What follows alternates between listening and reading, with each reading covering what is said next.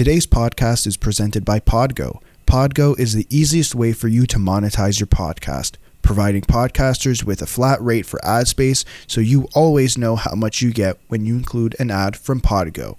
We recently joined as a member and you can too. Apply today to become a member and immediately be connected with advertisers that fit your audience. That's podgo.co at p o d g o co. Don't forget to add the two on one podcast in the How Did You Hear About Podgo section of your application. Now get ready for the rest of the episode. Lads, we are back. It's game day. But there's It one is sad game thing. day. Montreal What? toast. What's the sad thing? Yeah, what, what what's going on? There's no one around anymore to tell us to quit clowning, clowning around. Oh, we'll get to Brian Burke. We'll get. I love how Ron Hextall gets hired as the GM in Pittsburgh, but everyone cares about the president with Brian Burke. Like I've seen next to nothing when it comes to the talk about Hextall, which I feel really bad for. But Which I guess is that's weird. what happens when you go to Sportsnet and you're like the in the face of the Canadian Hmm. media. That's weird that no one's talking about Hextall, considering you know Philadelphia and now Pittsburgh. Yeah. Yeah. I'm happy for him though. Well, we'll get to that a little later. Let me let me do the whole cheeky Sorry. intro. Yeah, A little, a little cheeky intro. Nuggets of nuggets of news. yeah. It is game day. It's Wednesday. Scotiabank rivalry night or something like that. They they coined this as Close the enough. Habs host the Leafs, guys. And I cannot tell you the sadness that is in my veins that the Canadiens are hosting the Leafs, like, up you know the block next to me, and I can't go watch it. It it it is a terrible feeling. I'll tell you that. Um, we'll preview that game later on in the show. Um, we've got lots to talk about. Our retirement. Laine got benched already. Same did, so same with Dean Kukan, but no one talked about that. Um, we have F1 news I want to get to. Yeah, you thought we forgot? No. Lewis Hamilton, he's a Sir Lewis Hamilton, he's a knight. Um, though I guess yeah, to open the show, news of the week, guys. The Flyers, their legendary goalie and former GM at the same time, the guy who built the Flyers as we know them today, really. Yeah. Ron Hextall has been hired as the new general manager of the Pittsburgh Penguins. And almost as uh, in big, bigger news, really, and going with him, but instead as the president of hockey operations, Sportsnet's not former Hartford Whaler GM, Leafs, Canucks, the guy who basically, you know, who built the Ducks team who won the cup. Who did he draft? Sportsnet's own the Sedin, Swedish twins, Morgan Rielly, Nazem Kadri. Brian Burke is going. Bobby Ryan. Bobby Ryan. He, he he he was this close to getting Crosby. I hope he he called Sid and was like, "I finally got you." Yeah. Though I guess Took your first, we'll get Berkey out the way. I don't mean to say it so rudely, but it's like everyone is talking about the Burke side of this when really maybe we should be talking about the great general manager. But I want to get your guys' feeling. The first thing we saw Brian Burke after he was was hired by Pittsburgh, he does this media availability, and the tie is undone. He's What a surprise! I love it so much. what did you guys Burke make of? I- I didn't think he'd go back to hockey. I don't know why. I thought he would just live out like live out his his his his days in on on, on the camera. I shouldn't be surprised, but I am, and I'm going to send it to the guy who's met Brian Burke on this podcast and the Ducks fan. Daniel, your thoughts on Brian Burke? Honestly, I think from you know that meeting him and you know he's, he's a really nice guy by the way. Yes. Um I'm happy for him. I remember they were also former players or former managers that have spoken about it that you know when they switch into like a network job that desire you know to want to get back into the thick of things is, is always there no matter how long you are from it. And I, I felt it with brian burke. Like he had so much knowledge to, he still wanted to give. Um a lot of what he did before i really think like his position in calgary was a bit you know a bit of a premature thing. I think he expected to stay there longer, but you know the Flames are at a better position because of him. Um, I don't know what this is going to kind of mean to the team in a way that what Pittsburgh is at this point. Because one thing I kind of feel is I know he's going to be the president of things, but we know how Brian Burke is. He's not a guy that likes to take, you know, the slow approach to things. He's not a guy that is to look at this team and say, like, hey, maybe we should like, you know, fill a bit of the foundation. He he's a guy that when Mario Lemieux said we're still in a win now situation, Brian Burke's like, I absolutely agree with you. And I think it's going to be an interesting thing because with Jim Rutherford, we thought about these like these moves, and I know he wasn't the uh, he he was the GM of it, but at the same time, it's just it's kind of a crazy thing that I, I think about that. What what Brian Burke's going to bring to it because, and I know we'll get to it. But like Ron Hextall was a guy that you know he was he came into the Flyers to kind of fix Paul Holmgren's mess there, and he treaded a line that I think was what unfortunately like got him fired because he wanted to keep things as they were, but also he still tried to build like at the same time. You know, it's it's interesting you mentioned that. Uh, today there was a, an emergency 31 Thoughts podcast where Jeff Marek and Ollie Friedman had Brian Burke. It seems to me the feeling is that um, the Penguins will sort of ride out this year doing what they can, but then this summer they are really going to sort of build their blueprint from there. Um, and then I'll, I'll shift it here, right? Alex, there is a reputation around with Ron Hextall. He was the, of course, the assistant GM in the LA Kings for a long time. Really helped build that team into the two-time Stanley Cup champions in the 2010s. Then he goes to Philly, and patience was his was just this is the word you used to describe him. Got canned there because he wouldn't call up Carter Hart. And now look at the Flyers. They're one of the best teams in the Eastern Conference. No. You think it's fair that we've just sort of crowned him this builder? This sort of, you know, I, almost kind of what people are joking with Steve Yzerman is now? I, I think it's fair. Like you look at Philadelphia, it's it has Ron Hextall written all over it. Mm-hmm. And I think it's unfortunate the way things turned out there considering he didn't want to bring him up and you know the fact that he's a goalie himself mm-hmm. And and maybe that was the wrong move um, from his standpoint right? If that's what ultimately got him fired. And you know you look at carter hart now we're having it we're obviously having a different discussion. But i think what he did with that team to start with it's his fingerprints all over this thing. Yeah you have the guys who were there before but the prospects and the younger guys who are now in this lineup have his is literally Ron Hextall. Mm-hmm. And I think the to tie it back to Berkey, I think what you might have here is kind of the best of both worlds because Burke can um is going to be involved, right? And I think from the standpoint that it's a win now mentality in Pittsburgh, I think that might be Brian Burke's expertise. Like, yes, he only won one cup, but those years in Anaheim and even so, like, not here in Toronto so much, but I think he was trying to build, help build towards that in Toronto as well. Mm-hmm. Help with the win now mentality. Whereas Ron Hextall, where I think his expertise is going to come, is replenishing the prospect pool because, like, we've had this discussion so many times we're it's like Pierre Olivier Joseph and Samuel Poulin. And Joseph's playing in the NHL right now. Mm-hmm. Like what else? They don't have a whole lot else in terms of prospects who aren't in the NHL yet. Mm-hmm. Uh, the funniest thing about how this all sort of came together, apparently the Flyers were set on I guess not the Flyers, sorry. The Penguins were set on Hextall after his first interview. He had a second one, and this is all from Elliotte Friedman, by the way. Uh, and apparently, through this whole process, they were using Brian Burke as a, a like a sort of soundboard, trying to get information. At some point, the ownership group in Pittsburgh, which of course includes Mario Lemieux, said, "Let's just get Brian Burke on." What's really funny about this is I I listened. Of course, all three of us listened to Thirty One Thoughts before. Uh, you know, Daniel, you've been lucky enough to actually contribute to that podcast. There's a credit on one of those episodes with you. We always mention that. Um, and you know, I, have always heard you know Ellie be like, "Oh, I got this message from this person, this person." So I was like, you know what I'm gonna do? I'm gonna DM him and just be like, did you have any idea? Because it doesn't seem like you did. And he actually got back to me, and he's like, I had no I like. He's like, I didn't. I didn't know Berkey was going there.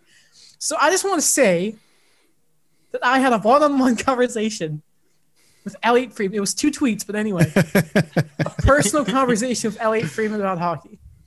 He liked my shoes, and he gave me the scoop on what he knew. Well, you know that's what friends of the show, you know, do for you They guys. Yeah. do. Yeah. You know, he was also talking about that apparently around like 150 or something, he, um, when the, the news came out, Burke had apparently told me, I'm going to Pittsburgh. And Elliotte didn't believe him, but he's like, listen, he eventually did. He's like, oh crap, this is happening. And made him sort of hold on before he let the news out, which I thought was really, really, really funny. Also, a little detail here is apparently Ron Hextall was asked about if it's okay to bring Brian Burke in, and he was fine with it. Um, and yeah, it's like Burke, and you can see it with, with some of the moves again that he made in, in, in Toronto. You guys are trying to talking about here. He's not afraid to pull the trigger to make the moves better, but again, that virtuous nature of of Hextall to maybe sort of we're going to take a step back here for our prospects. You guys have said it as well here. It, it really seems like a good match. And I had see I much like Burke as a president more than I do when I do when I do the way and my mic cut out. Got, Uh, oh, That's okay. Whoops. Okay. it's okay. Just wrong. keep going. Just Um, keep you know what I mean though. Here. yeah, uh, it, yeah. So I, I, it's a weird combination because, but it works, right? Yeah. And I think at the end of the day, it could be weird as hell, but if it works, it works. Mhm. And, and I think a lot of people give Brian Burke a lot of crap because of some of his takes on Sportsnet when it comes to the physicality of the game. And a lot of the time I don't agree necessarily with with his thought process. But I I still think this combination works because I think whether he's 100% right, I don't necessarily think so, but I think to a certain extent he's right because Mhm. like I'll use Toronto as an example. We've the last 3 years I think Dubas's mentality has been skill skill skill and I think lot and uh, when he when they played Columbus they learned that that's not going to go. That's Mhm. not going to work. So look at the moves they made this summer and I think that's what that's the mentality that Berkey has somewhat. So I, I guess it's an interesting match, but I think it will work out for them. Mhm. I know like it's there's a, it's just one uh, two things. So the first thing is I know there's a difference between the player and the manager, but I just find it kind of funny that we're talking about how calm and patient Ron Hextall is Yeah. compared to how he was as a goalie. Yeah. Um, I didn't really get to watch him play because I wasn't born yet. Yeah. But um, Really. like yes, but thought you got to watching. watch the Richards in their heyday. Oh, that's true. Yeah. Um, that was with the DeLorean. You know, that was not that was not natural. Uh, you were know, there. It's just because you were mocking up to what was it? What you told me, seventy-seven miles per hour.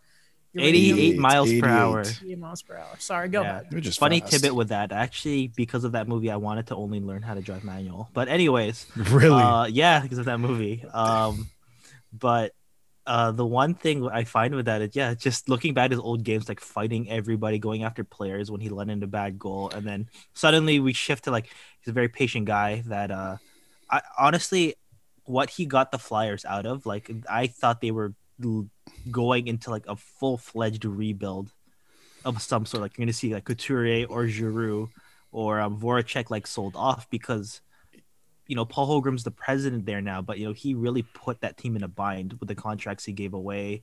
I forgot like looking at this before uh before this episode, like you know Mark Streit or uh you know Andrew MacDonald were giving like given huge contracts to try to fix that defense and Yeah. Mm. the way Paul Holgren, um Paul Holmgren kind of like put that there and he's like all right I'm gonna be the president now I'm not the GM anymore and then yeah Ron Hextall was managed to kind of maneuver around there and I think maybe that's what Pittsburgh needs right now is a bit of that balance a bit more of we could still keep making the moves to try to get what we can with the core but you know let let's start thinking about you know not maybe this season but look ahead that you know Crosby and Malkin are not going to be there forever. I know a move you can make. Maybe you uh maybe bring in Sam Bennett. I stole this from Alex. I know I did. That's okay. It doesn't matter. I put it in there and the, I put in the document. It'd be hilarious if Sam Bennett did go to Pittsburgh though. Like think about how like how often Berkey talks like talks about the guys in Calgary. Wouldn't it just be the two grumpiest people in NHL. right? Um, but I, I just before we move on, I think Yeah, Daniel yeah. brings up a very good point about patience. And I think there's gonna be a lot of impatient fans in in Pittsburgh, considering how successful they've been throughout the 2010s. And listen, like honestly, how many more years will this team be a contender? Can't be more than three, can it? Crosby's what 30, 33, 34 now? Like, uh, yeah, probably around there. Like Malkin and Crosby, and, and even Letang. Like it feels like a lot is riding on them. So Mhm. as soon as things go down for those three players, it, it feels like that's that's where we're really coming to an end. Mhm. And and um and it's interesting to see how long they gave Hextall, I think, four years plus the optional year for number 5 Mhm. Obviously, number year one is would be the rest of this season. So they, I feel like maybe they're interested in going long term with Ron Hextall because I don't think the ownership group in in Pittsburgh, I think they realize that hey, like we're coming to the end of our of our contending period, and Mhm. we need like it could either be really messy, or it could be done well and done properly the rebuild or retool whatever it is because like sure you can build around Jake Guentzel but injuries and he's not Sidney Crosby Yeah. or Um, even Evgeny Malkin Yeah. Um, one thing though, I know you can't really rebuild until you, you get rid of Sid, but if there's if there are a handful of players in this league that I would like to see retire with their current teams, uh, Sidney Crosby's up there. I just I don't. I joke about it, but you know, if I had a choice between seeing Chris- Sidney Crosby play in the Montreal Canadiens jersey or like him finishing with Pittsburgh, I'd say finish with Pittsburgh just for the sort of the sentimental value of it. Um, it's just Yeah. he's a Penguin. Um, I, I, you know, he's done so much for that franchise. It's it's incredible. Uh, one of the all time greats. Anything else you guys want to add to this situation before we move on? Uh, just two things. Uh, just a funny thing you talked about with Crosby, because I'm just remembering um the jokes that were like Martin Brodeur will always be remembered as a St. Louis Blue. Yeah, I remember that was kind of circulating uh, for a bit. Um, the second thing is like I completely agree that you know it's kind of time to think about these things because Alex brought up a good point, like Jake Guentzel, that Pittsburgh for the amount of prospects and picks they've given away, they've been so lucky with Guentzel, Rust, John Marino, all developing into what they are today. Mhm. But when you look at it, like they took quite a bit of time to develop. These were all NCAA guys. These were, you know, what Steve Dangle calls these were the magic beans Mhm. kind of picks that you get later on that, you know, it's never a guarantee with these things. Like they gotta have to start thinking about asset management in like a more meaningful way. Hmm. Anything else? Okay. Uh, sounds good. Sounds good. Sounds good. Etsy, the Pittsburgh Penguins. Forget about the new GM. Get a new medical staff because it feels like everyone is injured all the time there. right. Um, the Columbus Blue Jackets are in the news still. Um, again. They are this year's Ottawa Senators. Maybe not as bad on the score sheet, but when it comes to news, they are a disaster. And Aaron Portzline, Let- hey- everyone follow him. He's the best reporter this Let- year. Let's not let's not compare them to Ottawa. Okay, Ottawa Ottawa had some downright embarrassing things the last few years, and it and especially with Eugene. Let's get okay. Well, okay. So that might, I- this might be an insult to Columbus. I, I first of all think that this this Laine stuff has been blown out of proportion. Um, but before we get into the Laine and Dean Kukan, because Kukan got it too, guys. Let's not Mm. forget about Dean Who? Kukan. Uh, exactly. Another top I- six guy. I always get Dean Kukan and D and Dominic Kahun mixed up. Not gonna lie. Yeah, That's same where- here. Yeah, I, I honestly for the longest time. But first off, the Columbus actually won their last game against the Hurricanes. You love to see it. Before that, they lost one against them. Um, there was, I'm going to read you an article from scoutingtherefs.com. The whole article? No, just a bit of it. The Columbus Blue Jackets challenged Vincent Trocheck's goal, believing he was offside. They were right. The NHL just didn't realize it in time. Blue Jackets head coach John Tortorella challenged the play, issuing the, uh, his first coach's challenge of the season. Columbus went three for four on challenges last season. I love how people are, are tracking that, by the way. After a brief review, Trocheck's goal, by the way, uh, sorry, let me say it again. After a brief review, Brief. Trocheck's goal was allowed to stand, giving the Hurricanes a 4 3 lead. The Blue Jackets were assessed a minor penalty for delay of game on the unsuccessful challenge. This is important because, by the way, this game finished in a one goal contest. Um, and the Blue Jackets lost that game by one. The puck was dropped moments later, and the teams played out the uneventful minute 15 to close out the second period. After the intermission, Tortorella received an explanation from the officials. Reviewed, sorry, review confirmed that the play was offside. The goal would stand, but the remaining 45 seconds of the penalty would be taken off the board. Quote, What? so genius to take 40 seconds off the clock, said Patrik Laine. I've never seen that one before, but I guess there's always a first time. And this is from the NHL's official explanation. Columbus requested a coach's challenge for offside prior to a goal at 1845 of the second period. During the review, a miscommunication occurred between the video replay booth in Columbus, the linesman in the situation room, and play resumed before all replays could be reviewed to confirm the offside. The challenge by Columbus should have resulted in the Carolina goal being disallowed. Subsequently, Columbus was assessed a delay of game penalty. After confirmation in the intermission that the play was offside, the remaining 45 seconds of the delay of game penalty issued, sorry, issued was rescinded to begin the third period. And for those of you who don't know, Rule 37.2 addresses this whole problem. And the problem is why do you not take the goal away? Any potential goal requiring video review must be reviewed prior to and or during the next stoppage of play. No goal may be awarded or disallowed as a review of video video review once the puck has been dropped and the play has resumed. And Colin Campbell came out and talked about basically there was no precedent for this. Now, by Okay, but the you have a rule. Uh, that, By- that's that's the so stupid. rules- That's so, yeah, That's by the rules. the You're right. League, the league totally dropped the ball on this, right? Totally did. Well, that explanation doesn't mean anything. Like you have, but by the rules, you're right. The Mhm. by the rules, technically, the goal shouldn't have been called back. So Mhm. oh, there's no precedent for this. Well, what are you gonna do? You're gonna change the rule? Like I don't know. Like, like the you're right. The goal that's so miscommunication.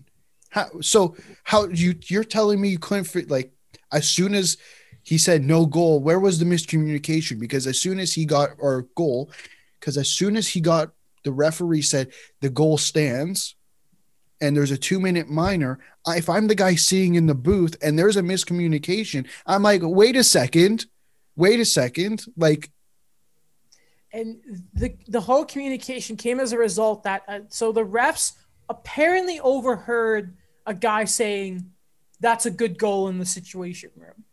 And so they had taken their headset off. And with covid regulations the timekeeper has to sanitize the headphones.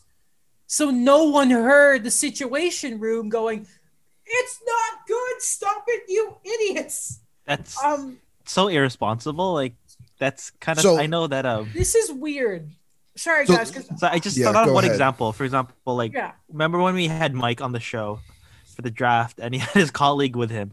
yeah, It's like thinking like I, we're gonna listen to the colleague say something like, "Oh yeah, that's a good goal." Like, oh yeah, okay, take it off now, guys. Mhm. Now, I don't know about other teams, but I remember I once went on a, a, a tour in the Bell Center. And there's, of course, the timekeepers area. There is the situation room, which is, I believe it is in Toronto, right? The Tour de Bell. Yeah, at the Tour Bell. And, but in Montreal, there's actually a middle guy that's in one of like the, the rooms around the gondola and that. So the question, like, first of all, the refs kind of screwed up because I guess there was no sort of confirmation. The situation room screwed up, but I don't know if Columbus don't have that middleman or if if with regulations that's one less body. Now I want to ask you guys two different questions here. Okay. If you had to say so, yes or no, would you have taken the goal back? Daniel, starting with you. Yeah, I I I don't know. It's it's a tough thing because like it's like in that moment, yes, but then like afterwards, it's just another mess completely. Because this happens a lot in the NBA, where referees apologize that they had Mhm.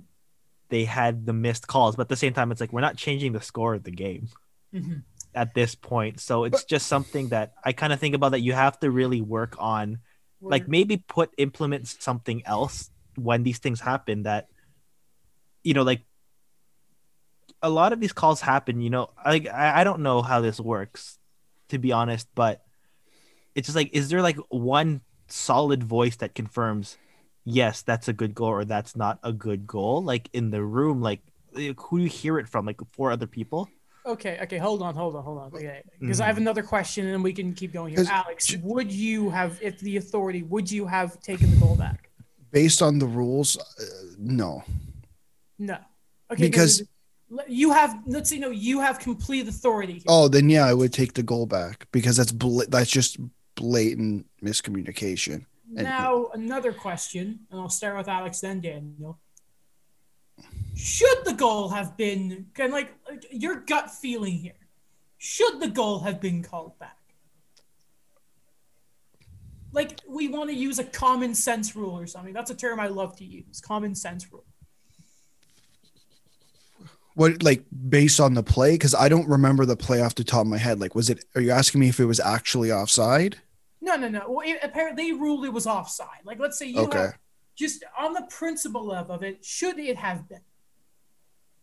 Let's just Should have been called back? Personal bias, but like just look at the situation, the facts we have in front of us. Should the league have said have said, you know what, guys, Well, we I, uh, completely uh, screwed this. I think you're. I mean, here's the thing: because it ended in a, in a one goal game, I think it would have been really weird to say, "Okay, we're taking a goal back." Because the thing is, now you have this game that's. I, I think what was the score? Five four or six five? was- I think it was six five. So now you have a game that's five five. Now what? That that's the thing. So afterwards, there's nothing you can do about it. After the game, there's nothing because you're left in a in an awful situation where you're going to end up with a draw, which the NHL hasn't seen in how many decades. But overtime, but yeah, but an actual draw, like a proper five five draw. okay. Oh yeah, you score Right. Yeah, yeah. like but you can deal with it in the second period like in the second intermission which they clearly figured out Mm-hmm. so based on the rules the thing is because based on the rules um no the goal technically should have been should have stayed because the puck was dropped and the play had resumed. Daniel.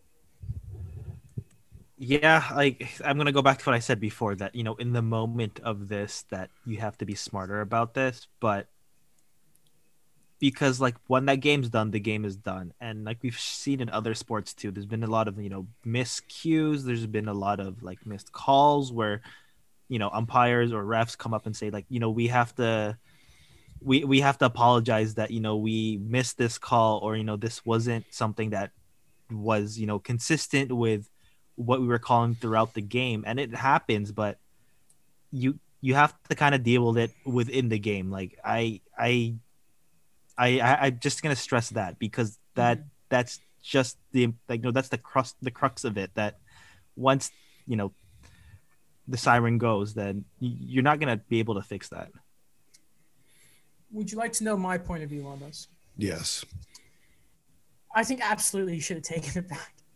Like that that is it's that's not the ref's fault at the end of the like there is there's some blame, yeah, but the buck has to stop with the league on this.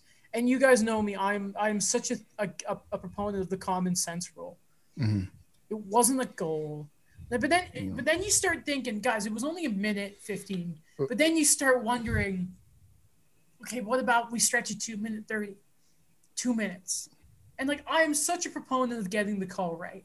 But then you start getting into that question of then how far back can you set a review? Like in that moment, I look at a minute 15, I'm like, guys, we screwed up here. We have to make it right here. Because, again, this is not the first time the Blue Jackets in the past calendar season, not year, because I think they got screwed in December, was it last season? With the whole clock, um, like time not being back on the clock. Korpisalo got hurt in the shootout, and like a Werenski didn't count. I- I think, I just to comment, like I think it's different than going back making a decision on a review. Like I think this is such an anomaly that the amount of times this is actually going to happen, because you're right. Like how far back are we going to change to the review? Right? There's a whole discussion. What if they entered the zone 45 seconds ago and it was offside, and then they score a goal? Can you still review that?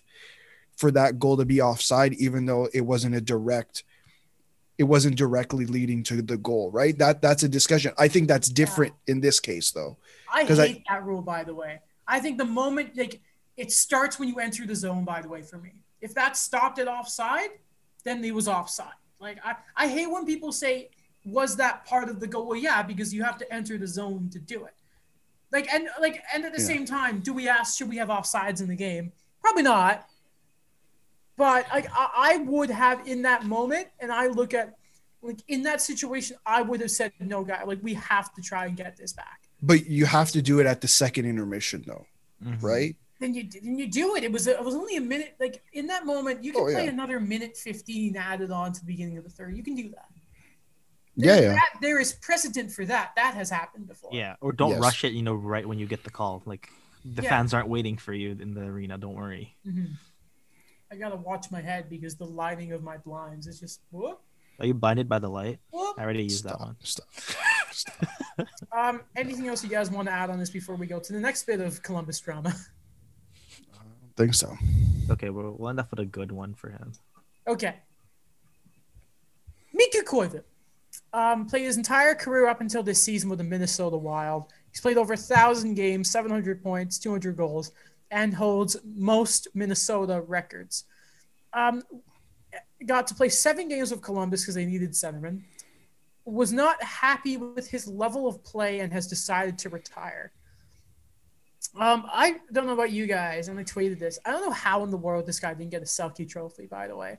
And I do have a soft spot for the Koivus in my heart as a Canadiens fan. Um, you know, Saku and now Miku, even though Saku's clearly the superior Koivu. I'll say that. Um, so I, I wanted to get your guys' thoughts on Miku, and we, we can get to the Columbus part of this in a second because I think people are again overblowing this too much on Torts, but a Are they blaming it on torts? Yeah, people were saying that he drove him out of town. I'm like, stop it. Listen, if he's it's been able to survive, if he's been able to survive Minnesota, come on, like we, all three of us have had the discussion about Minnesota and how they're in nowhere land. I think Mhm. I don't think torts was the issue. Daniel, you're our resident Minnesota guy. I know, Yeah. again, Columbus banner, but seven. You talk about Brodeur and his like six, seven games with St. Louis. He did the same thing here with Koivu. Yeah, um, I think I'm gonna just look back on his legacy of things, and you know, I was very fortunate to see him grow up because, as I've mentioned before, you know, a young Daniel, very young Daniel, was a big Marian Gaborik fan. So I think that's when I really got into the wild and uh, into the wild.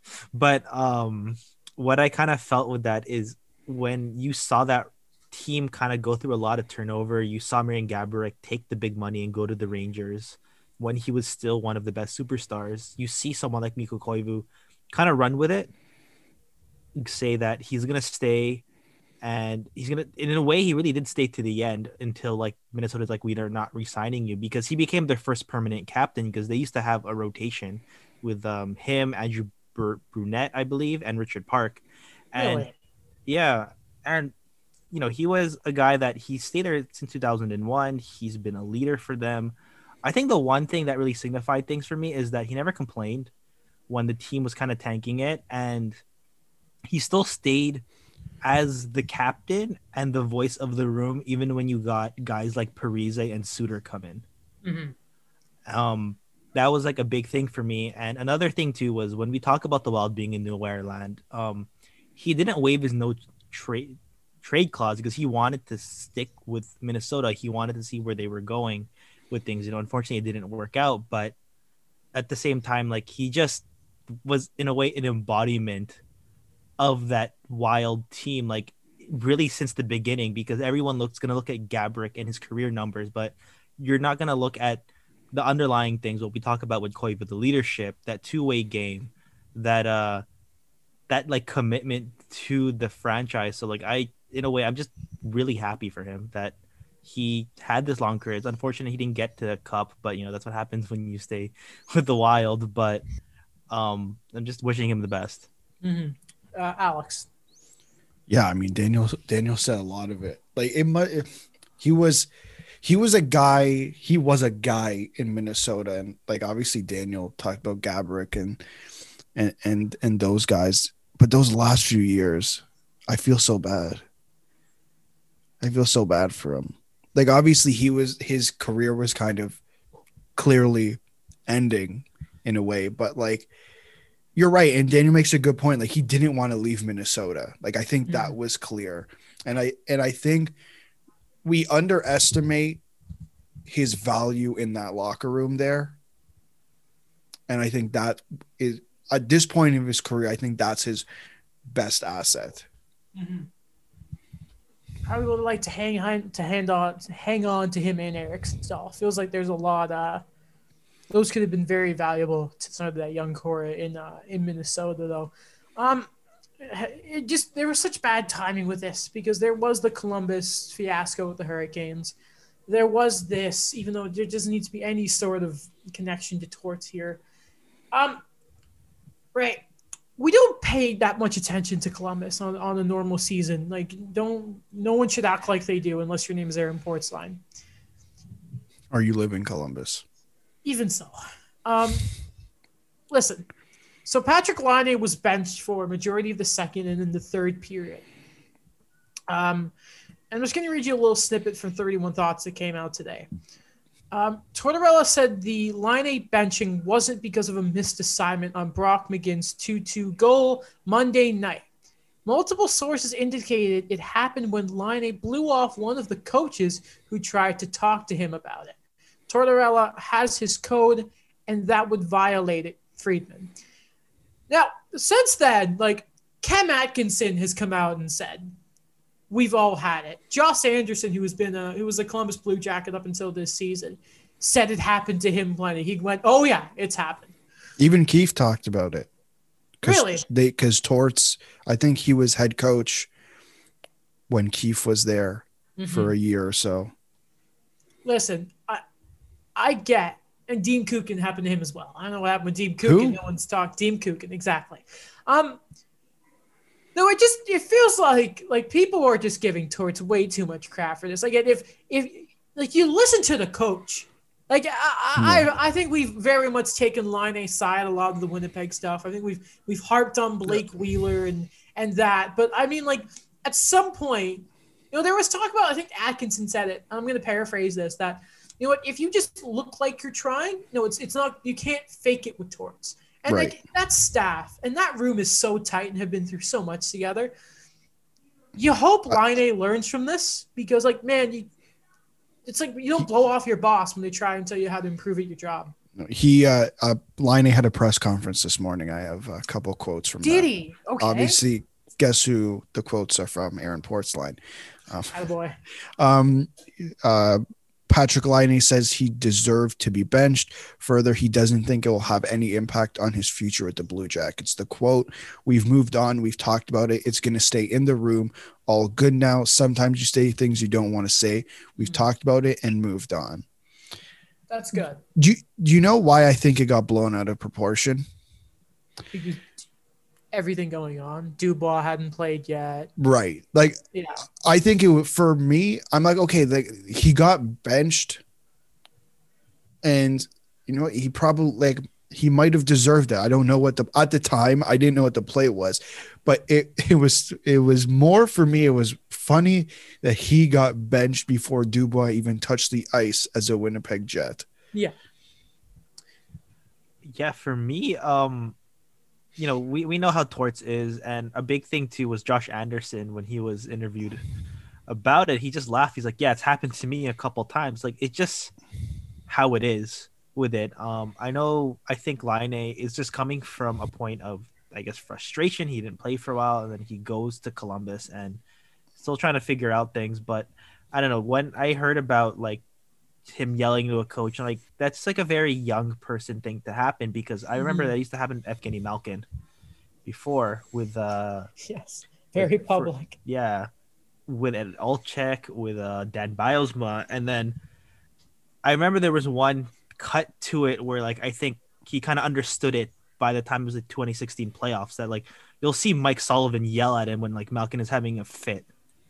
And yeah, he just kind of like took it, like not like he took it, but like he just kind of understood like okay, like you know these outbursts or like these penalties he's been taking, like it's so detrimental to the team that you need to kind of like buy into the system in a way. And I think like for me, it was just a young, a, a young mistake for Patrik Laine. even last year, we'll use Torts as an example. Last season in the playoffs, he was ripping like it looked like he was. He was absolutely giving it to Pierre Luc Dubois on the bench, and Dubois no reaction.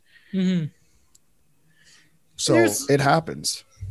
and at all levels. Remember, it happened Nathan MacKinnon and Jared Bednar a couple years ago, and when MacKinnon fell off the bench, Yes, and yes. Landeskog was like, "Buddy, calm, calm down." Yeah, It happens to good and bad teams, all right. It, it happens, man. It happens. Um, yeah. uh, I don't like this. torch- I yeah. yeah. Sorry, go ahead. Go no, ahead. it's just the torch thing. It just it's like a lightning rod, in a way. Like it's just it'll happen across the league, and then and then like it just it it'll happen across the league. But I think with like Tortorella, it's just it's a story there, right? It's something where like mm, oh here we go again with this, but. Like I like the Steve Dangle thing, where it's like, did they really just trade Pierre Luc Dubois for forty games of Patrik Laine and Jack Roslovic? you know, Roslovic had a nasty goal to Yeah. beat Carolina the other day too. Oh boy, I was nice. Maybe Jack Roslovic is a top six center. Maybe, we'll see. maybe Laine was the throw-in in the trade. Well, like, listen, I don't think, I think a, a lot of people, you're right, Adam, blew it out of proportion and made it seem like, you know what, he got benched and, you know, now he's never going to sign in Columbus and he's going to leave at the end of the year. Like, listen, like, let's take a step back here. And I think what you said about the coaches, like, um, torts is like rules, what conduct rules, whatever he called them.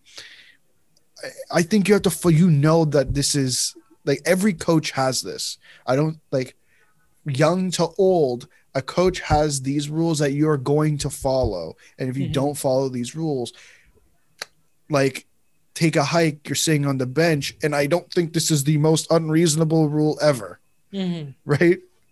Like it's very reasonable. Um, this is a rougher story to talk about. Um, we talked about the first little bits of Bell firings so last week, the Brent Wallace stuff. Since then, it's just gotten worse and worse, um, including Dan O'Toole from TSN, part of Jay and Dan. You might have heard of it. And now they have shut down multiple radio stations um, in Vancouver, Winnipeg. Hamilton is being rebranded branded to like Bloomberg, whatever. Vancouver and Winnipeg are now being turned into comedy channels. Yeah. I don't know if someone's knocking, but if Oh. they the door is open. Um, I thought that was like our our, our cue. yeah. I thought And it was then, a, um, a dramatic pause.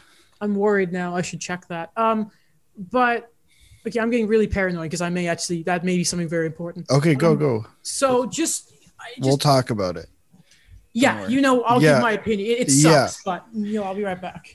Um, yeah, I, I think this situation is, is really awful, and I think we've had this discussion on and off the podcast before a couple times. Um, like media's not getting any bigger, right? Like, I think the pandemic, even before the pandemic, like we've had discussions with people, and they've even told us that in school too. Like, the media landscape is not getting any any like the traditional media landscape where you go work for CBC, you go work for Sportsnet, you go work for TSN, you go work for uh, CP24. Like that traditional media is not getting any bigger. If anything, it's getting smaller. And the pandemic obviously didn't help with that. And I think this, like, this just makes it worse. And obviously, this one was specific to uh, sports, which I think hits hard for all three of us. Um, and what here's what hit me the wrong way. A couple things hit me the wrong way. I think number one is they took money from the government that was supposed to be used as a stopgap to not fire your employees. Mhm. They then went on to increase dividends to share owners and a couple other things. Then they run Bell Let's Talk. Two days later, Okay. they okay. fire 200 people. One thing, because I know people are saying they don't support that. It's crappy, but I still love the idea of Bell Let's Oh, Talk. And like, uh, that no, no. still Yeah, helps a lot. yeah, don't I don't get me don't get me wrong. maybe- don't get me wrong. Yeah, so I just wanted not- to say quickly, like people saying cancel Bell Let's Talk, take a step back, please. But I just it it left a sour taste Yeah. in my mouth considering it, it's been less than like a week. I'm not I'm not saying get rid of get rid of it. I think the initiative is great, but Mhm. I think this came out of nowhere and I think the way that they did it didn't it, that's what left me that's what left a sour taste in my mouth that it was like half an hour notice and the audacity to play like green day what i don't even remember the song at Good the end of the good riddance at the end of the Oh broadcast really Uh, like you gave them half an hour Yeah. Um. What was? Sorry. Before I throw it over here, you here, Daniel. Um. So yeah, employees had a 30 minute notice before they had to clear out their desks. I was checking the because I think Bob McKenzie gave a shout out to a bunch of their workers, and I was checking their Twitter feeds because I'm wondering like, is there any indication here? And some of them about 13 minutes before the news came out said, "All right, previewing this Flames game tonight, or Jets at Flames. We'll recap it tomorrow morning." And it's like you're got it, and like videos of employees going to work and they're tuning into the station, and it's not even, it's not that. Daniel, this is just. Jeff Marek earlier today on 31 Thoughts had a very, it felt very chilling from normally a very, you know, very uh, knowing, very positive person. He said, I judge people very much based on the way they say goodbye. How do you judge Bell now the way that they have said goodbye to three stations along with multiple other members of staff over the last few weeks? I don't know. I think like for me, I'm gonna take the Jeff Marek approach where you know he has kind of expressed a lot of that disappointment, and for me, it's been a lot like what Alex said. Like it, it hits us a lot because of the fact that it was sports. Mm-hmm. That it, it's just a lot to take in. I find that I'm I still believe that you know what what what you're gonna do with this industry it's just like you just have to keep on going because like it they've spoken before like you know there's always an excuse to want to want to quit with this. There's always an excuse to like say like get out of this industry kind of thing but i don't know like i i'm i'm i'm you know the underlying thing is i'm hopeful for this but like i think for me mm-hmm. it's just the whole idea of processing everything because like that was a lot in quite a bit. And like you know with bell i'm not i'm not sure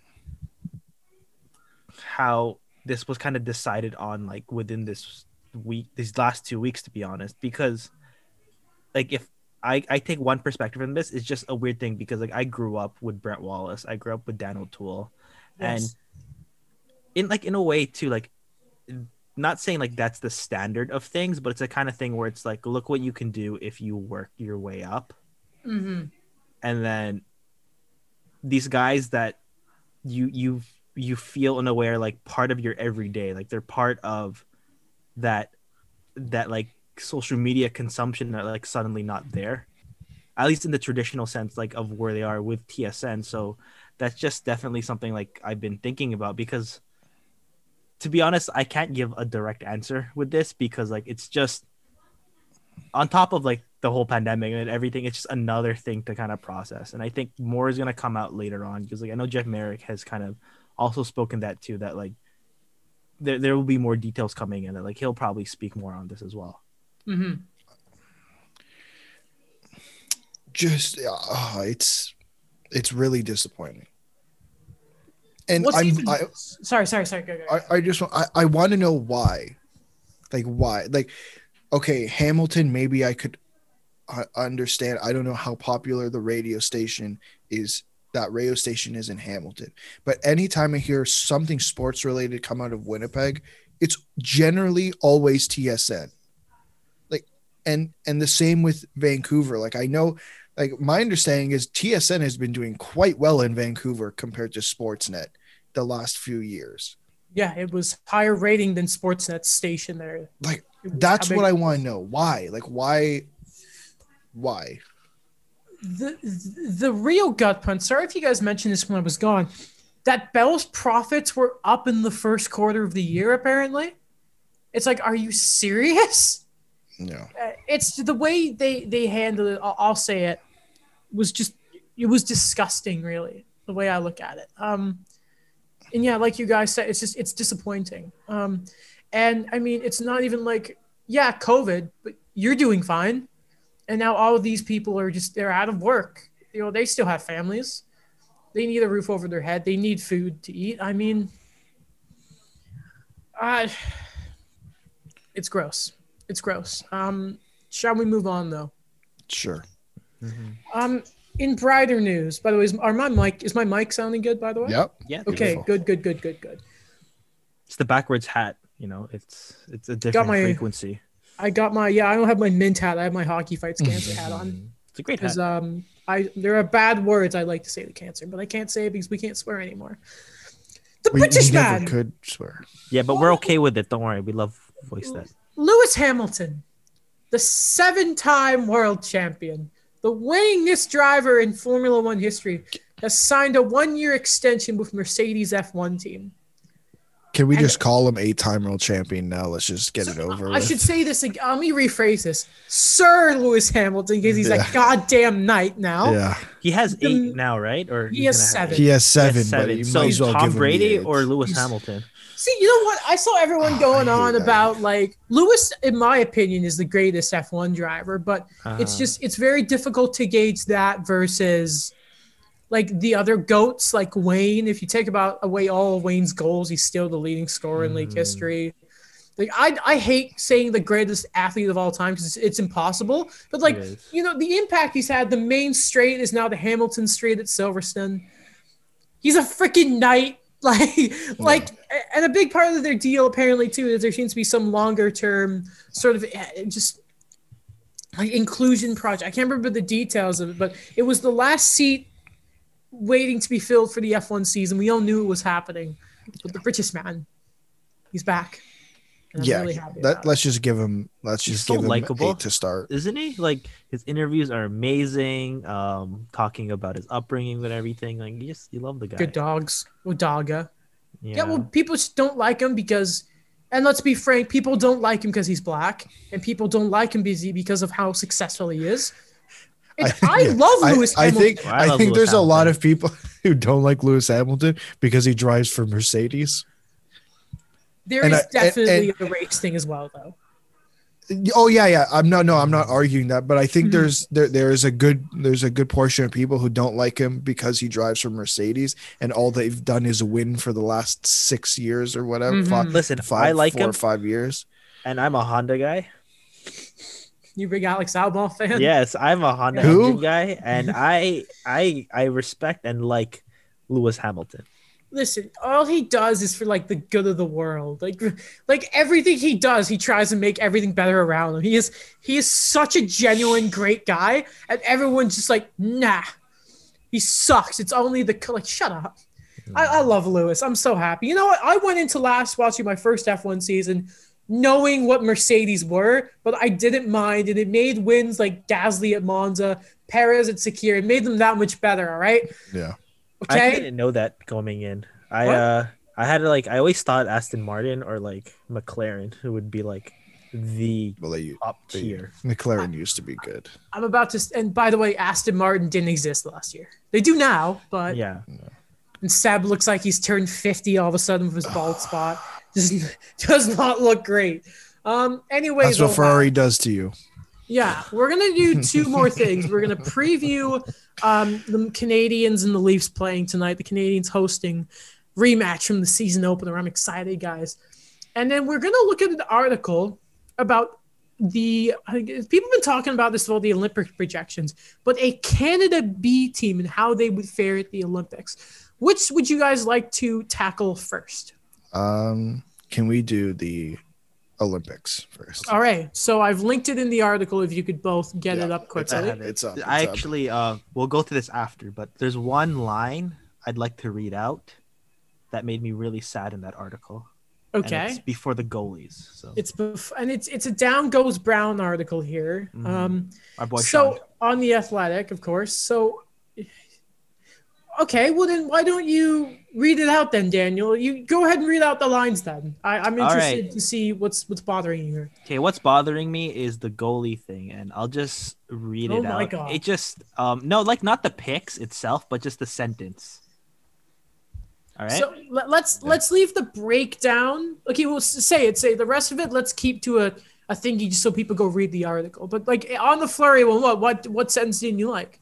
Oh, not the Fleury one. The first sentence was Eric's team has Carey Price, Jordan Binnington, and Carter Hart. hmm That's three good players gone from a position that's become the weakest pool in Canadian hockey. And then this is the one that really hit me. The days of having to decide between Roy, Brodeur, Joseph, and Belfour are long gone. We're going to have to dig a bit. Okay. My childhood's gone, guys. That's fair. First off, respect Carey Price, goddammit. Second of all, what's wrong with Darcy Kuemper, by the way? The guy's so good. He would have won the Vezina last year. His ears And- are not plugged. Picking Roy. Roy didn't want to go. Be quiet. He didn't like can he didn't need Hockey Canada did Roy, right? They needed him. No, it's because of Nagano. Like they mismanaged that team. Yeah, not his fault. Pissed like top. Okay, so I want to look at the like the the graphical team there, right? Mm. because like I, I it's easier to look at all right um so i'll give you guys the full team here and by the way i think one of these is such a stretch by the way so goalies for the main because they had the whole pool but the the graphic i think they got Dom decisions to do up the goalies are darcy kuemper which i forgot about him and now i'm thinking i would put him on the main roster ahead of binnington by the way marc andre fleury Always a good shout. Yay. mackenzie blackwood There he is. which is a very fair shout. The defenseman. And you know what? I've looked at two of these guys. I'm like, how the hell are they not on the main team? The guy who just seems to get no respect in Dougie Hamilton. Brother Um, of Lewis. What? Brother No. of Stop Lewis. it. Um, Mark Giordano, who has been regressing a bit, but he's still up there. He's 37 in real years, but he's actually only like 33, like based on where he actually started in the NHL. Eric Engels put a, an article talking about how Petry sort of come up and it, like how he's gotten better with age. It's kind of the same as Mark Giordano. Second pairing they have is Darnell Nurse and Shea Weber, which I'm like, that's not bad. The Yeah, I third like pairing is Sam Girard and Brent Burns, and the fourth pairing is Ellis and Spurgeon. And I'm like man, it. that's not bad. No, That's really not bad. like I wouldn't even feel bad if that was like Team A. No, Dougie is. I love. I love Dougie. I love Dougie Hamilton. I just That's wish he didn't get injured. Like that would have been a monster season last year. Oh, he yeah. would have won the Norris. Yeah. He would have won the Norris. Um, Sure. do you know what's funny? I see this team. I see three Canadians, and I'm like, wow. Montreal are just such that no elite talent, but just such steady team that half of you know a good a good portion of B team Canada are Canadiens. I'm like, yeah, that makes sense. Um, the first forward line. This is just the fact that they don't have Patrice Bergeron on the A team. Get out of here! All right, stop it! Stop it! Stop it right now. So their first line is Stamkos. We should put good vibes in the air, by the way, that Stamkos can get onto an Olympic team because he just hasn't had the luck. He should be on the first team too. Yeah, I'm pretty so- sure I had him on my roster. Just no respect. Um, Taylor Hall, which uh, fair, I get it. Um, the second line, Tavares, Seguin, and Giroux. I think you can make cases for all three of those guys to make the main team. Yep. Um, maybe not Giroux because he's uh, Giroux's just not been the same since his wrist injury. The third line, Mantha, who has had a we have not talked enough about Mantha. Um, Travis Konecny, Wow, it's funny that both those guys got scratched this week, eh? Uh, Pierre Luc Dubois. Fourth line, Monahan, Couture, Brendan Gallagher. And then the extra forwards, Phil Danault, which I'm like, oh, okay, Phil. And Alexi Lafreniere. Yeah, that's a bit of a stretch. Yeah. Like, okay, he could be good. Like, he hasn't had a terrible. It doesn't help that the Rangers are actually god awful. Like I think there's guys I would put ahead of him right now. Yeah. Like, he could impress the rest of the season. I'd be like, cool, but right now, we're going Alexi? Really? Anthony It's like Cirelli. Doughty. Does Doughty plays forward? No, um, I'd like he Brent made the team at forward. 19. Hmm? Oh, you made the Olympic team at 19. oh my god, this is um, I just and so these these are the Team C candidates, by the way. Anthony Cirelli, Tyler. Toffoli, Hoffman, Jamie Benn, Josh Anderson, Brayden Schenn, Jeff Skinner, Yanni Gourde, who I forgot was Canadian. Uh, Eberle, how do you not have the Canadian hero on the B team? That's disgusting. Duchene, Kadri, Ryan Strome, Alex Killorn, and Jonathan Drouin. Okay, the thing is, like, this is what always happens.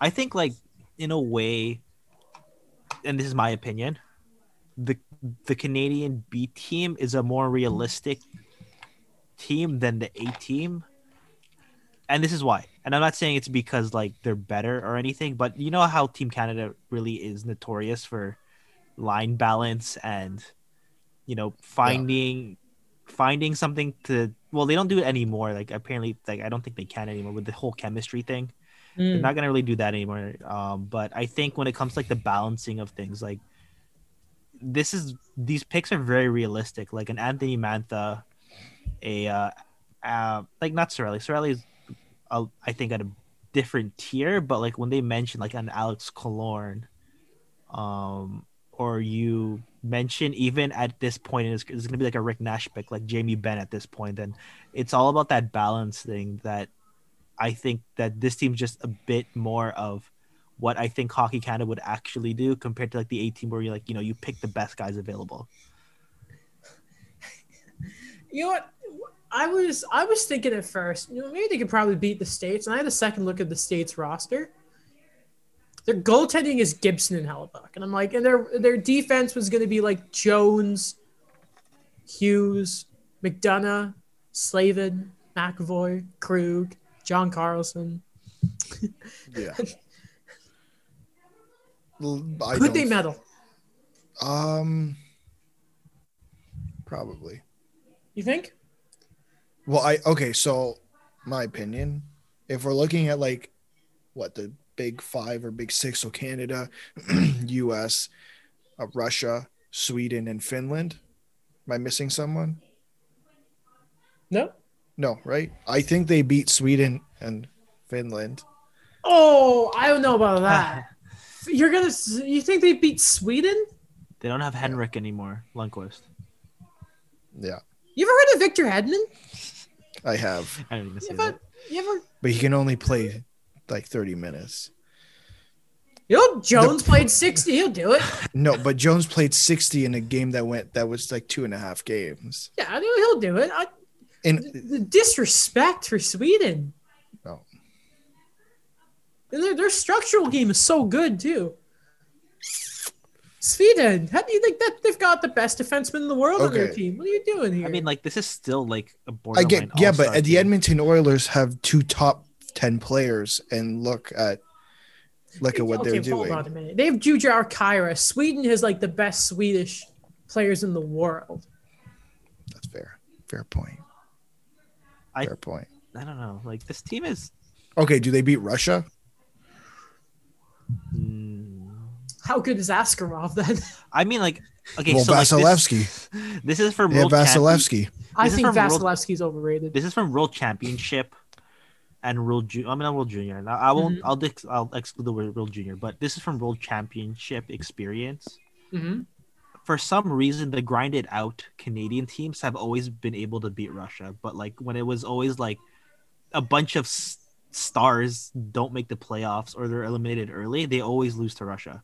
So this team might have a chance because I always find that like you know the teams that they have the top tier guys, but they don't have like a McDavid or they don't have like a Crosby in that lineup, but like they'll have guys that will play that two way game like crazy and like really grind grind down like the Russian stars. That always tends to kind of So be think the of, team that beats them. think of Russia's team like this. You have Malkin, you have Kuznetsov, you still have Ovechkin and Panarin, Svechnikov, Radulov, Kucherov, Kaprizov, all the offs, Tarasenko, and then the defense is looking better than it's been because you have Orlov still. Nesterov has turned his career around. Gavrikov's around there.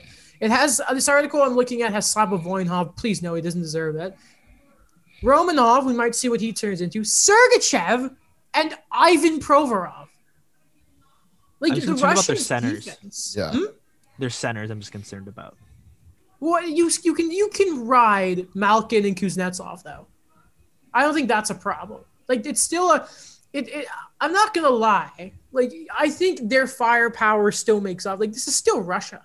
I Mm-hmm. don't think they're an afterthought. And again, Alexander Ovechkin guy, like, and like Panarin might be a top five player in the league. Like, I, I think, I think we're disrespecting the Russians a bit here. Like, No, no, I don't think I don't yeah, think they no. beat Russia. I don't think Team B beats Russia. oh, okay, sorry, yeah, okay, good, good, good, good, good. I think well, let me find Finland. I don't Like, know about Finland. I think they'll put. I think Team B will give a really good fight to Russia, but I think Russia beats out Team B. Where is Hmm. Finland? I don't even see a Finland one here. Oh no, I do. It has Germany. Do they beat Germany? Does Team B beat Germany? I think so.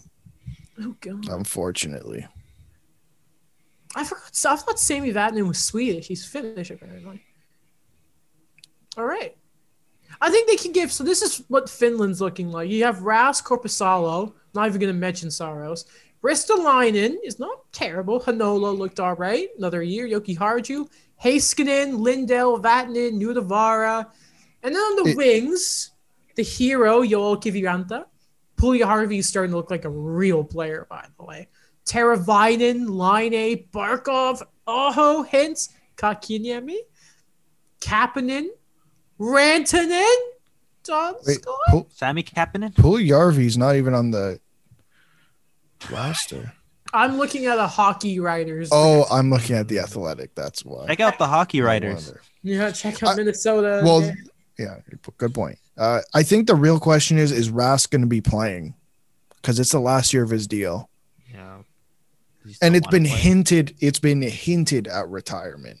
I think you can trust Korpisalo. I think he he's proven that he, he's a good he's a good goalie. Mhm. Um, you'd probably prefer Rask, but especially with the ra- the rest he's been getting with Halak, um, you know, I, I think they could challenge to medal. I, I don't think like challenge like bronze Wait, uh, Team B BT. or Finland? B team. I, I think Finland would give them a run because Finland has that. If anyone's the you know the thorn in the side, it's always been Finland. You know, all of a sudden that really good team back in the day, and uh, I don't even think I saw Nick Ehlers on that. Ehlers is Finnish, isn't he? Uh, He must be. Nick These are like these are I think they could. I think they could challenge. I don't he's think Danish. the He's from Denmark. He's from Oh Denmark. no, it's him and Lars Eller are their best players. what? Are we missing someone, Daniel? Who else is Danish? That's really good. Andersen? Oh yeah, Andersen. Wait, what? Frederik Andersen. Yeah. What else? What? What else? Oh, um, oh no, never mind. Uh, let me let me search this. Hold on. You just gotta search this search up. He it up. can't. He can't. He can't figure it We out. should for next. Okay, World oh, okay, Juniors. here, World here. Juniors. Okay, I got, I got, I got the list. Okay. Frans Nielsen, Oh no. Oliver Bjorkstrand, Bjorkstrand. Oh, he's not bad. That's fair. Um, I don't know if he's playing anymore. Jannik Hansen. I don't know. I don't think he's playing anymore. Uh, Philip Larsen. I think he's still he's in the SHL. Uh, We're really else? pulling Oh, straws here, Mikkel guys. Bodker. Is Patrick he Russell. still around? Is, Um, what, where I is don't Bodker? so. Like Dallas? No, he was. Uh, The hell is Mikkel? Oh, he's in He HC was in- Lugano of the National League. Oh, so he didn't come back. He So was with San Jose. okay. Yeah. Oh wow. Oh no, he's with Ottawa because remember he got traded for uh, Mike Hoffman. Oh yeah, when they traded them. Is he the still in Ottawa? No. No, no, he, he was last year, Oh. but like I think that cap is that cap hit's gone. Bye bye. All right. So, is there um, anyone else you'd like to shout out from the Danish hockey team? I'm looking at all time stats right now on QuantHockey. Um, well, Frans Nielsen's the number one Danish player. He has 469 points in 908 games. Pretty No. impressive. No. Um, all Um, right. I, I yeah, think, I think we move on. Yeah. All right. Uh, Montreal and Toronto. We're all excited for this game. All right. Um, they will be without Wayne Simmonds, obviously. Um, Travis Dermott is apparently back in the lineup. I'm learning from looking at our doc. All right. I'm going to ask you guys what you're expecting out of both teams today. We will start with the visitors. We will start with the Toronto Maple Leafs. Alex, what are you looking for the Leafs in this game? Um, a better game than Monday. That's kind of what I'm looking for. Like they played really well. I mean, it's easy to play well against Vancouver. Mm-hmm. unfortunate but but that besides the point like i i want to see what i want to see them play like they've been playing for the last like since the first two games which i think has been quite um a steady team. Yeah they have their downs. Every teams have their downs but it's being able to pick yourself up from those downs. And i think that's something that's always lacked from this team for the last 4 years. So I'm expecting a better performance than what I saw on Monday because I felt like they only played the last period, the first two periods. It felt like they were treating it as practice, um, in my eyes. Daniel.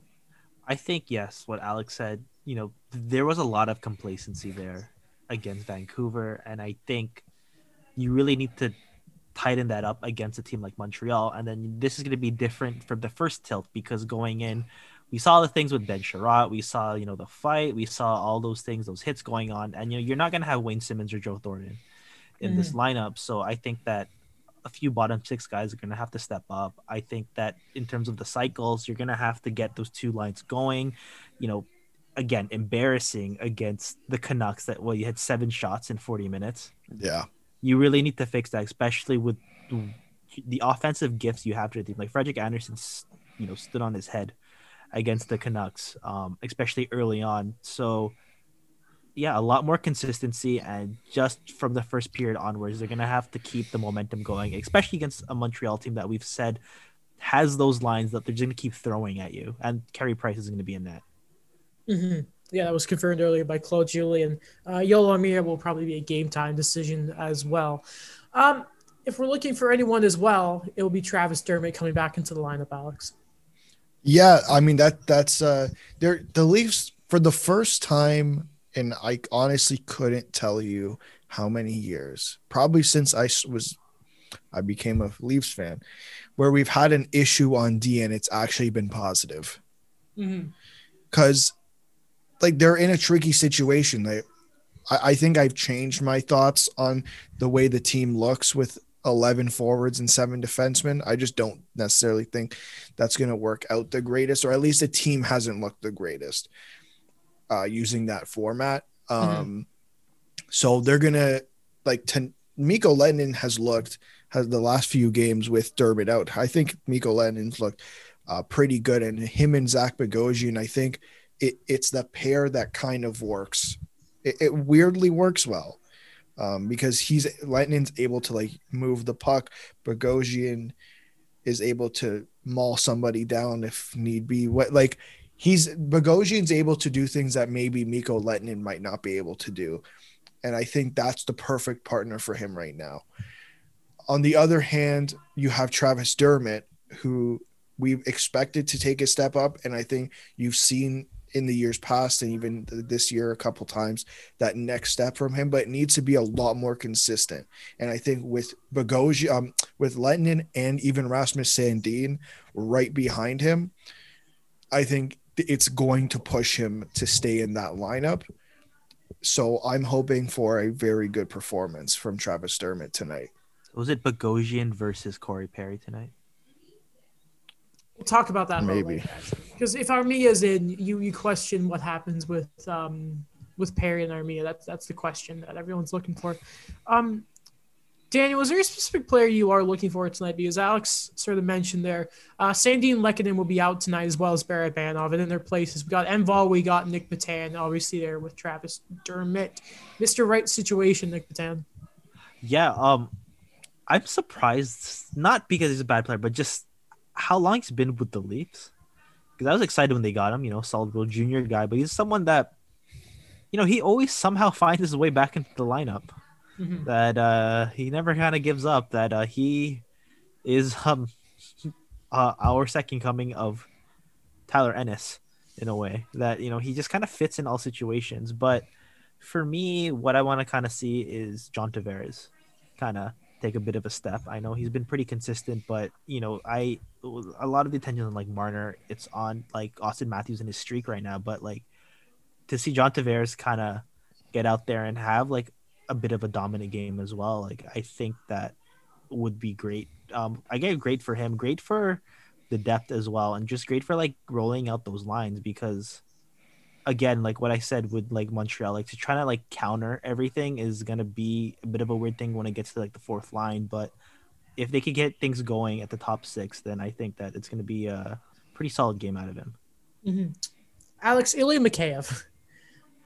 Yeah, it's it's he's in such a weird situation because I think when we saw him play last year, obviously his first year in the NHL, it was oh man, this guy could be the next. He can be our next Zach Hyman if he leaves, or he can be that second line Zach Hyman. And then obviously he got injured, so it was a very weird. We didn't obviously we don't know what he is, and I think we're starting to get a glimpse. And I think there's a lot riding on him not having hands and being able to score. And I think we've forgotten that Zach Hyman was in the exact same situation. Like when you see Zach Hyman, I'm not, in my opinion, I'm not comfortable with Zach Hyman making a with a breakaway. I'm not. I, I don't know many people that are. Right. So I think I think he has a very similar style to Zach Hyman, and I think he fits perfectly next to Tavares and Nylander. And I don't know why we're having this discussion that we need to go out and get a second line Zach Hyman when he's kind of sitting here. Like I think he's just been unlucky. I think he's very good. He just doesn't have hands. Has McKay? He hasn't scored, has he? No. See, that's the thing. He has to score eventually. You can't just keep a guy in your top six playing with that talent and not score. But he hasn't been playing on the top six. I know, but he, you need the. What I mean is, you need a guy in there though. I know, but okay, but we were having Leaf fans were having the same discussion about Zach Hyman. When the first couple of years, that first year with Matthews and Martin, I don't know, he put up, I think maybe 10, and then the year after he put up 15 goals. But it was like the amount of situations that he was in he should have had more goals mm-hmm. like it's not like Ilya Mikheyev's going to end the year on zero goals like I think it's being blown out of proportion a little bit. Like I'm sorry, I'm not comfortable with the Leafs spending an asset on Sam Bennett. I'm not. Like that's just it doesn't make sense to me. And it's just the thing, and we talked about last episode, it's the thing that keeps being thrown out there. Ilya Mikheyev can do the same thing Sam Bennett does. So you're telling me you're going to go out and get in, like, sorry, Sam Bennett, this magical goal scorer that I missed? No. No, like he's going to do the exact same thing, and then we're going to be having the same conversation, except this time we're one less asset. We have one less asset. If you're going to go out, make then make an impact. But now you have to go out with no like with no cap space and make this work. When you have a guy who can potentially get out of this rut. Am I weird for not wanting to see? Sorry, am I weird for wanting to see Jason Spezza up there? I don't know why. I could see it. Like, uh, I wouldn't mind. I wouldn't mind it either. I just not the entire game because then it defeats the purpose of what we've been like it's the same thing with Joe Thornton, right? It's that same discussion. Like he really shouldn't be playing the entire game next to Matthews and Marner. We no, just need no, the bursts of 2006 and 7. because as the game goes on, the worse it's gonna get. Mhm. Like, I've just been excited by Spezza not having the shackles of a centerman on. That's what's Yeah. exciting me about Yeah. Spezza, and I, I'd like to see what he'd be able to do on that line. For you know, even if it was just a bit, like, uh, do you maybe sort of sacrifice some need on, on the fourth line? Yeah, but I mean, the minutes that Marner and Matthews are playing right now, and you know, a coach that's willing to play those guys more often, I think you can sacrifice a few lines against that that fourth guys. yeah. Um, all right. Uh, anything else on the Leafs front you guys want to mention? uh, Zach Bogosian game winning goal tonight. Okay. You if love to see- things don't go well at the bottom six, I'd put Nylander back at center on the third line. No, I stop, would, I would stop. not do that. Why are you doing? Why, I don't know if you are you serious. Would you actually? I mean, do like that? it's worked before. Where like no, wait a second. Wait a second. Wait a second. It has never. It has not worked. It has not worked. They had to play him at center. They played him at center last year for the like the last period of Game Five when Mhm. when Nylander played center to the second line because they wanted to go all nuclear. And then when Kadri got suspended, he had to play center again. And it's just he's not a centerman. I'm sorry. I mean, like in terms of depth, I'm like I don't know. I'll I'll see. I- We'll if, see. if they're in a matchup, I think Montreal eats him alive and down the middle. yeah. Like, I, I don't think he would be li- minded. Like, he'd probably go against what? Either the Toffoli or the Byron line. And those guys just, they play that sort of a smother game too much. I just, at center, I don't think that is a position Oh, that would have put Willie's Engvall on his line all. just to help up with the size. No, that wouldn't. No, I could only dream. Like I'd rather play Engvall at center. Okay, Even in the bottom six, like he's done it before, Mhm, he's been flying out there. but not Nylander. Not Nylander. Okay. mhm. I, I I don't know why I have a soft spot for the center projects. Like Chicago's done it with Patrick Kane. The Ducks did it with Bobby Ryan. The Canadiens did it with Jonathan Drouin. Those are all projects that just clearly were not going to work. work. Like, you, you have to. Give us some better projects here, Daniel. Come It's a on. very damn, it's a damn demanding position, the centerman. You can't just plop a guy in there and be like, all right, go. Yeah, especially like I, I just don't think that's gonna work. I don't see Willie as a centerman either. Like- I just No. don't think that's his game. like even Zach Hyman, they tried Zach Hyman. They, I mean, they had to on the penalty kill, and I think the work ethic and he has the skill, the skill outside of the face-offs. But I think he got he he's getting you're getting murdered on the face-off. I think that's where it fell for him. Mhm. All right, then. Uh, looking at the other side of this, uh, I look at Montreal today, and I think with Simmonds out, I think, and looking at last game, and I just have this image of Chiarot and Matthews going back and forth. I think I'm looking for a Canadiens team that are going to impose themselves physically tonight. We already know their speed game, we know their possession game, but I feel like the Canadiens, and looking at Chiarot because of the game he played that first game, and Josh Anderson with the words he had afterwards, I think those are two guys I'm definitely looking at tonight for Montreal to really, really try and uh, and pull out a win tonight. I have two things. Mhm. The first is uh, when you said that you're looking at this team tonight, you could actually say I'm been I'm looking at this team outside your window. Yes. Uh, second, um, I completely agree with you. I think that what we talked about before in the offseason that what this North Division gives and the way Montreal's be able to build itself, that, you know, this is just going to become, you know, what we wanted out of a rivalry. Like things have re- reignited in a way. I remember Elliotte Friedman talked about that. He mentioned in the summer too, where you look at what Montreal has been able to do, and he mentioned that the Toronto Montreal rivalry has a bit more of an edge to it now than we talk about with the Battle of Ontario because of given what Ottawa's situation is. So I think that this will continue to be something that we're going to look at with the Canadiens that just like what I've said before so many times that, that that difference in the last two years, what they've been able to do and really carve out an actual identity now where they're going to go up against a top team. They're going to go against like a team like the Leafs and still be able to do things to, with what they have like rolling out there. And again, um, that toughness you've mentioned, that Josh Anderson thing, like we were unsure, but we were we what the Canadiens were getting with him. But I think he's become like one of the most important guys. And then I thought that, and then to get Tyler Toffoli, where now like like suddenly I just kind of think that they're gonna go in tonight and they're gonna try to impose things again because I said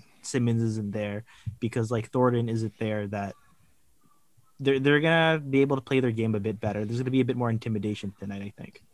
Mhm. I think you make a really good point there about the rivalry, because to, I think to really have a top-notch rivalry, both teams have to be good, and I think we've we, like Pittsburgh, Pittsburgh and Philadelphia. Those years where they met in the playoffs, even the regular, even in the regular season, it's it wasn't boring. Like that's for sure. Like some of the greatest rivalries, like even Ottawa and Toronto in the 2000s, like it was good because they were both good or somewhat mm-hmm. good, right? I think we got to stop artificially trying to create rivalries, or the I- NHL does. Yeah. I, I don't necessarily agree with either of you there. I, I think it helps, yeah, but you know these teams have a certain ability to sort of you know they they play at each other's levels, um, either if it's going up or down. I think you That's see true. the same with the Sens in Boston. I, I, it helps when they're better. You want the more fireworks. Um, but I think regardless, they're always great games. It's just the stakes are what make it. I think that level higher, and uh, you Yeah. know, but we do have that right now in the North Division, with the separation that Montreal and um, that Montreal and Toronto are sort of building right now. And I'll ask you guys what I what I asked about the Leafs, and that is what expect exactly you're expecting out of Montreal tonight. Um, I'm not expecting anything different than what I I expected the first game. It's going to be tough, and and I think they're going to come out swinging with goal, whatever it may be. Like it's it's going to be. I think from it's going to be a good game. Like I don't think it's going to be. I think we walked into the first game. We had an idea it was going to be a little bit sloppy because first game of the season, no preseason, shortened training camp and and from my perspective, I think it was a little bit uh, sloppy, at least from Toronto's side of things. Um, and I think this game is going to be it's going to be better. And for Montreal, I think if they just have that same game plan that they've pretty much had for the entire season, and being able to roll those roll all the lines, all four offense lines, all four, uh, all three, sorry, defensive pairings, I, I don't think they're going to have much of an issue. Dan. for me, and I think that just the one word that comes to my mind is confidence. Is that what we see with the guys that have been in Montreal that are the skilled guys that I think they're playing with a lot more confidence now. They are just playing their game. They've been able to kind of excel in that because I think that there's that reassurance that there's the depth now, that there's the accountability if you know someone makes a run on them. That that's what I like kind of get with Montreal, and it's it's gonna be exciting to see like them go against the Leafs again, ag- based on what they've been able to do like so far this season.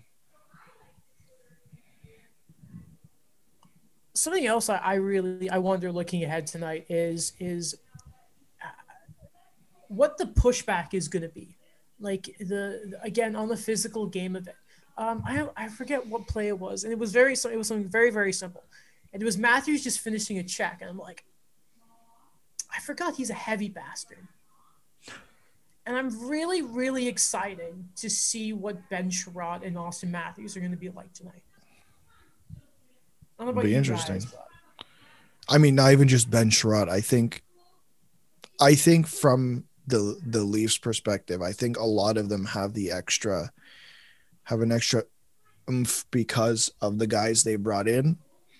Um, even with Wayne Simmonds out, and I think for me, I think the guy who's changed the most is Austin Matthews. Mhm. Um, but I don't know because I think with Montreal, I don't know if they have to necessarily change their their game game plan because if they play if they play with confidence like Daniel said, if they play tough, if they play get in the corners, most of the guys in in the Canadian division that will beat them. That will beat that team. And I think Toronto's still learning how to play that game. And if you come in with that game game plan, it's going to be an interesting night. Mhm. Uh, anything else on this front we want to say there, guys? I'm excited. I excited. think so. Yeah. Other than I'm excited. Mm-hmm. There's a lot of Vancouver games in a row. I'm not. I like. You know, I, I like certain players on the Canucks, but I, I needed a bit of a. You know, like, because we, we, we relied on a lot on the Canucks story of like, man, game after game. So like, finally, I think like, I like that we get to push this narrative again Mm-hmm. between the Habs and the Leafs. Mm-hmm. All right. Um, that is everything then. Uh, unless you know what, um, we can do a final Twitter check to see if anything is breaking. Hopefully, fully, fully. Hopefully not. Um, okay. Oh, beside that, Something's gonna happen in like 20 minutes after like we stop recording. I know. I can already feel it. Just the way it works. Mm-hmm. All right. There we go. Josh Anderson looking to extend his goal streak to four games. Didn't know he was on that. All right. Um, excellent, excellent, excellent. All right. Um, well, if you enjoyed this episode of the show, well, thank you very much for watching. We appreciate it. And If you really liked it, let's say you're on the podcast app on iOS, I'll give the show a five star rating and, and review and all that type of stuff. Check out the show's YouTube channel for visual experience of the show, the Instagram, the Twitter, all that lovely stuff, including our own socials. Um, check out my YouTube channel, Alex's blog, Daniel stuff for the Eye Opener, as well as the Hockey Writers from Minnesota Wild. Um, thank you, The Voice Ad, as always, for being a fantastic platform for the show. Follow us anywhere that you listen to your podcasts, whether that's iHeartRadio or just anything. We're there somehow. We don't know how, but um, we are there. I think that's everything, guys. Awesome. Thanks, guys. See you.